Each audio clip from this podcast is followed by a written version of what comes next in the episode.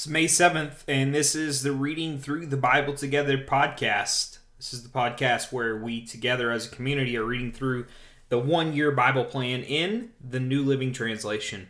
My name is Blake, and I am honored that you would spend some time with me today in God's Word. We're going to be starting a new Old Testament book today in our reading, and that is the book of First Samuel. We're going to be in chapter 1, verse 1 through chapter 2, verse 21. There was a man named Elkanah who lived in Ramah in the region of Zuph, in the hill country of Ephraim. He was the son of Jeroham, son of Elihu, son of Tohu, son of Zuph of Ephraim. Elkanah had two wives, Hannah and Peninnah. Peninnah had children, but Hannah did not. Each year, Elkanah would travel to Shiloh to worship and sacrifice to the Lord of heaven's armies at the tabernacle. The priests of the Lord at that time were the two sons of Eli, Hophni, and Phinehas. On the days Elkanah presented his sacrifice, he would give portions of the meat to Peninnah and each of her children. And though he loved Hannah, he would give her only one choice portion, because the Lord had given her no children. So Peninnah would taunt Hannah and make fun of her because the Lord had kept her from having children. Year after year, it was the same. Peninnah would taunt Hannah as they went to the tabernacle. Each time, Hannah would be reduced to tears and would not even eat. Why are you crying, Hannah? Elkanah would ask. Why aren't you eating? Why be downhearted just because you have no children? You have me. Isn't that better than having ten sons? this guy has some ego problems. Like, uh, you don't need kids. I'm like, I'm worth ten kids. Verse nine.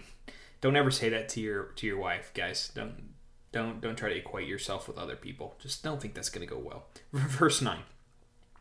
Once after a sacrificial meal at Shiloh, Hannah got up and went to pray. Eli the priest was sitting at his customary place beside the entrance of the tabernacle. Hannah was in deep anguish, crying bitterly as she prayed to the Lord, and she made this vow O Lord of heaven's armies, if you will look upon my sorrow and answer my prayer and give me a son, then I will give him back to you. He will be yours for his entire lifetime. And as a sign that he has been dedicated to the Lord, his hair will never be cut. As she was praying to the Lord, Eli watched her. Seeing her lips moving but hearing no sound, he thought she had been drinking. Must you come here drunk? he demanded. Throw away your wine. Uh, oh, no, sir, she replied. I haven't been drinking wine or anything stronger, but I am very discouraged, and I was pouring out my heart to the Lord. Don't think I am a wicked woman, for I have been praying out of great anguish and sorrow. In that case, Eli said, go in peace. May the God of Israel grant the request you have asked of him. Oh, thank you, sir, she exclaimed. Then she went back and began to eat again, and she was no longer sad. The entire family got up early the next morning and went to worship the Lord. Once more, then they returned home to Ramah. When Elkanah slept with Hannah, the Lord remembered her plea, and in due time she gave birth to a son. She named him Samuel, for she said, I asked the Lord for him. The next year, Elkanah and his family went on their annual trip to offer a sacrifice to the Lord and to keep his vow. But Hannah did not go. She told her husband, Wait until the boy is weaned. Then I will take him to the tabernacle and leave him there with the Lord permanently. Whatever you think is best, Elkanah agreed. Stay here for now, and may the Lord help you keep your promise. So she stayed home and nursed the boy until he was weaned. When the child was weaned, Hannah took him to the tabernacle in Shiloh.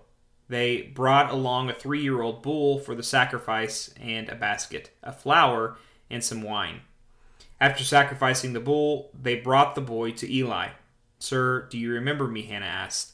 I am the very woman who stood here several years ago praying to the Lord. I asked the Lord to give me this boy, and he has granted my request. Now I am giving him to the Lord, and he will belong to the Lord his whole life. And they worshiped the Lord there. Chapter 2 Then Hannah prayed, My heart rejoices in the Lord. The Lord has made me strong. Now I have an answer for my enemies. I rejoice because you rescued me. No one is holy like the Lord. There is no one besides you.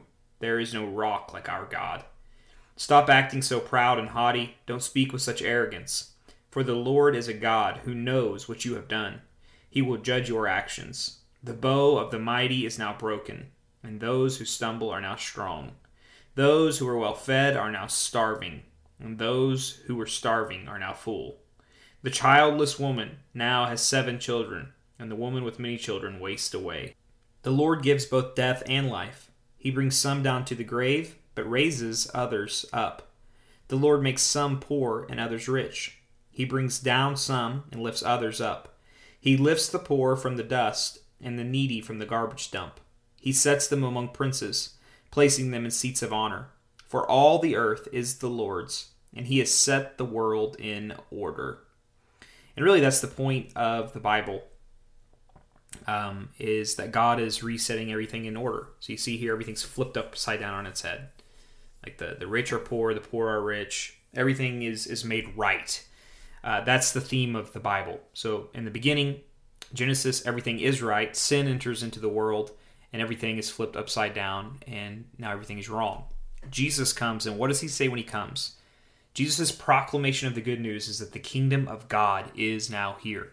That Jesus has come to set things right. And that's what he does. He lives a perfect, righteous life, and then he dies the death you deserve uh, and then he rises again victoriously, defeating sin and death and paying fully, culminating uh, the wrath of God on your behalf, so that you might be set right. That in Jesus, you can be made whole again. And we await the day, the glorious day, the future hope in which Jesus comes back, not as a suffering servant, but as a glorious king who will ultimately and totally restore everything to the way it's supposed to be. This is the gospel message. And you can join in this gospel message simply through believing in it, trusting that Jesus is who he says he is, repenting. That means to turn from your wisdom to Jesus' wisdom, to no longer live as the king or queen of your own life, but to allow Jesus to be the king or uh, you know the, the leader of your life. Verse 9 He will protect his faithful ones, but the wicked will disappear in darkness. No one will succeed by strength alone. Those who fight against the Lord will be shattered. He thunders against them from heaven. The Lord judges throughout the earth. He gives power to his king. He increases the strength of his anointed one. Then Elkanah returned home to Ramah without Samuel, and the boy served the Lord by assisting Eli the priest.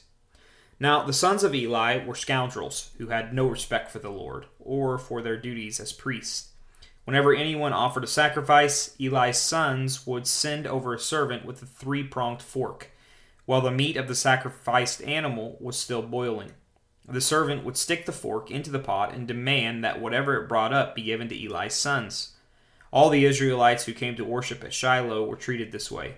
Sometimes the servant would come even before the animal's fat had been burned on the altar. He would demand raw meat before it had been boiled so that it could be used for roasting.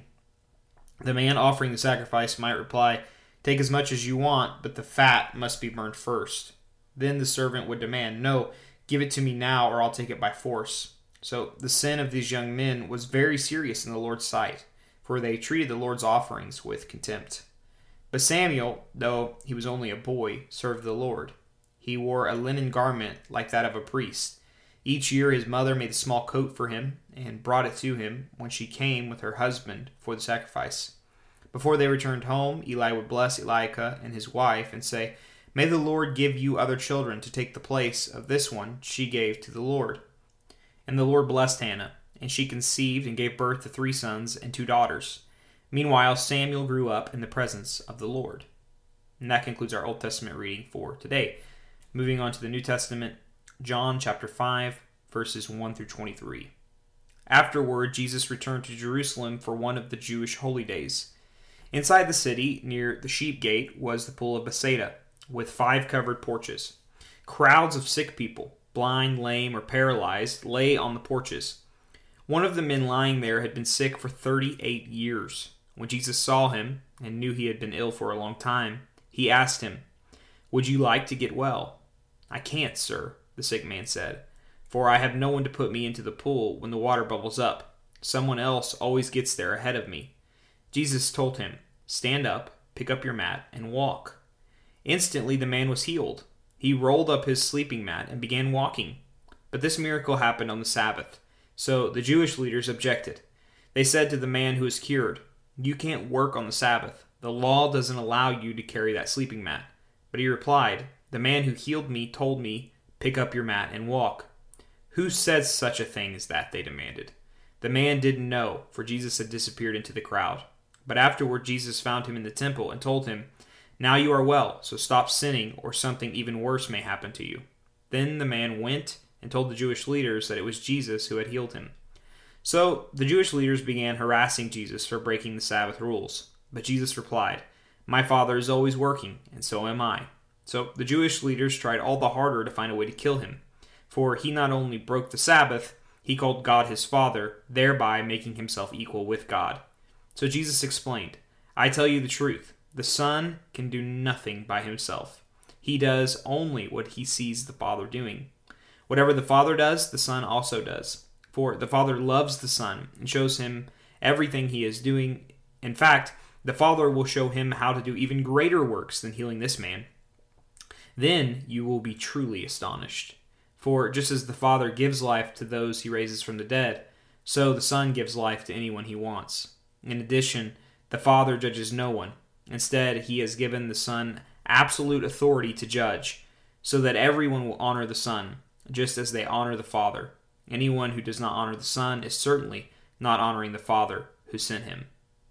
That concludes our New Testament reading. Now, moving on to the proverb of the day.